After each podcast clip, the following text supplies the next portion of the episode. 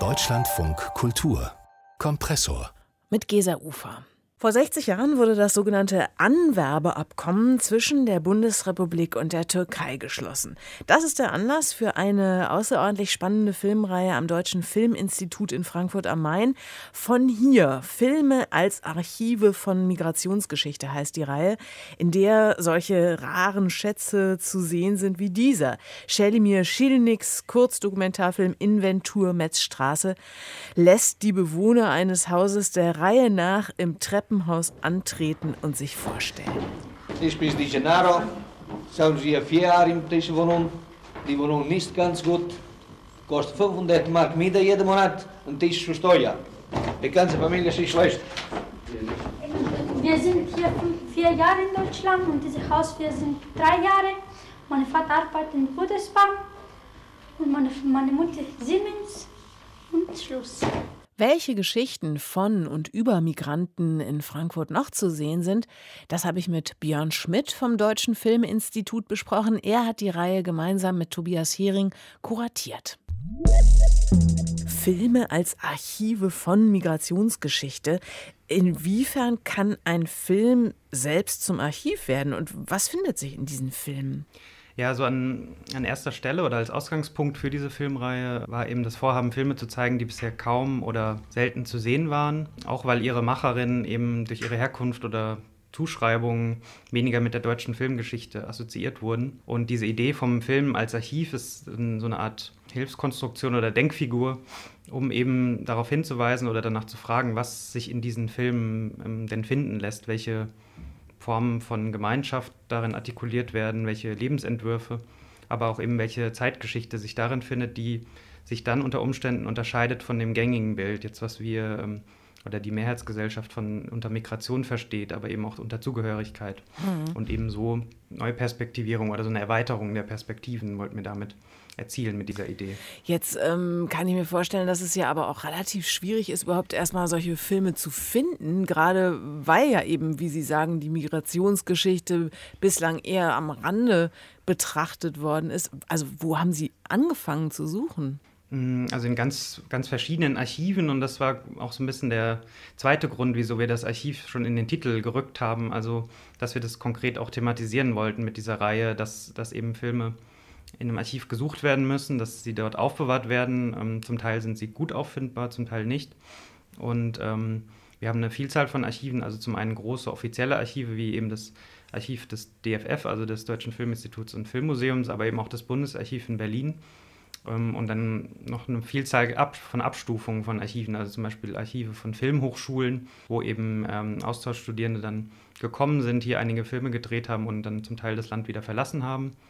Und dann quasi die kleinste Form oder der dritte Schritt sind dann Privatarchive zum Teil, also von Filmemacherinnen selbst, die eben zum Teil die einzigen sind, die noch ähm, Kopien von ihren Filmen haben oder ähm, überhaupt noch Material haben, was, was sie irgendwie selber aufbewahrt haben, weil es sonst niemand für sie übernommen hat. Hm. Herr Schmidt, lassen Sie uns doch sehr gerne mal ein paar Beispiele Ihrer Funde vorstellen.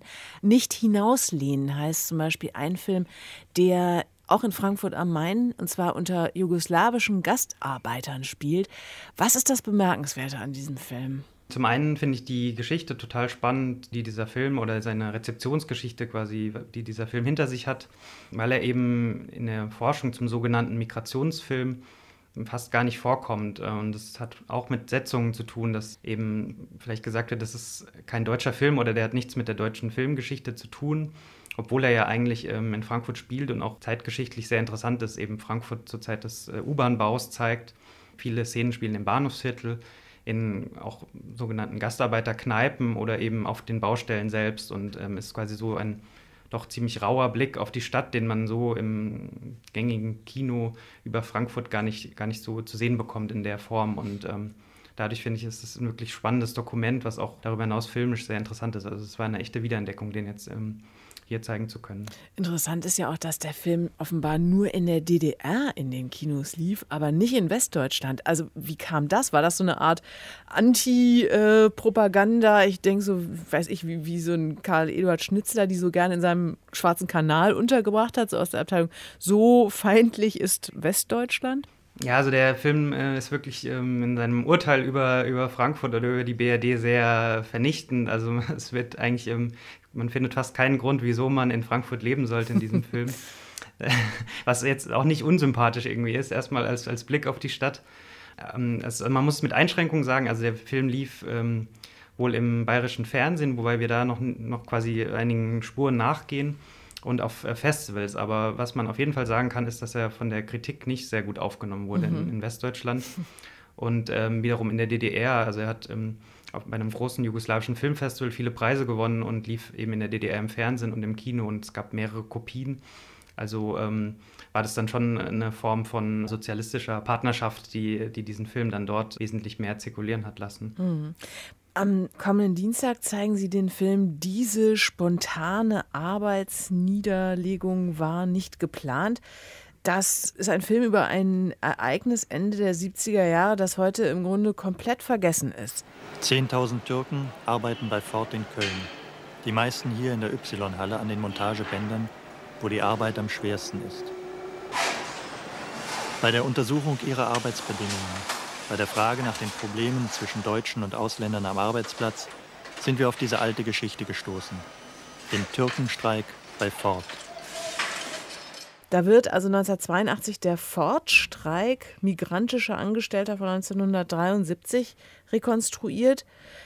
Was hat es mit diesem Film auf sich? Was erzählt er? Im Grunde haben Sie ja schon gesagt, dass es quasi eine interessante Zeitlichkeit ist, weil es eben ein Film ist, der nicht zur Zeit des Streiks selbst spielt, sondern zehn Jahre später darauf zurückblickt und auch in gewisser Weise verpasste Chancen damals nachspürt. Das Interessante an, an diesem Streik war eben, dass er quasi von, der, in, von einer Mehrzahl von migrantischen Arbeitern ähm, getragen wurde und so auch ein wichtiges Beispiel für migrantische Kämpfe in der BRD ähm, ist. Also, also auch eine Form von Selbstermächtigung dargestellt hat und besonders erschütternd ist zu sehen, mit welcher Gewalt oder mit welcher Härte gegen diesen Streik dann im Nachhinein vorgegangen wurde. Also viele der Protestierenden wurden zum Teil ausgewiesen oder vom Verfassungsschutz beobachtet und immer wieder Thema wird eben auch die mediale und politische Kommentierung dieses Ereignisses. Ja, Schmidt, gibt es sonst darüber hinaus möglicherweise noch einen Film, den Sie uns besonders ans Herz legen, dem Sie besonders viele Zuschauerinnen und Zuschauer wünschen?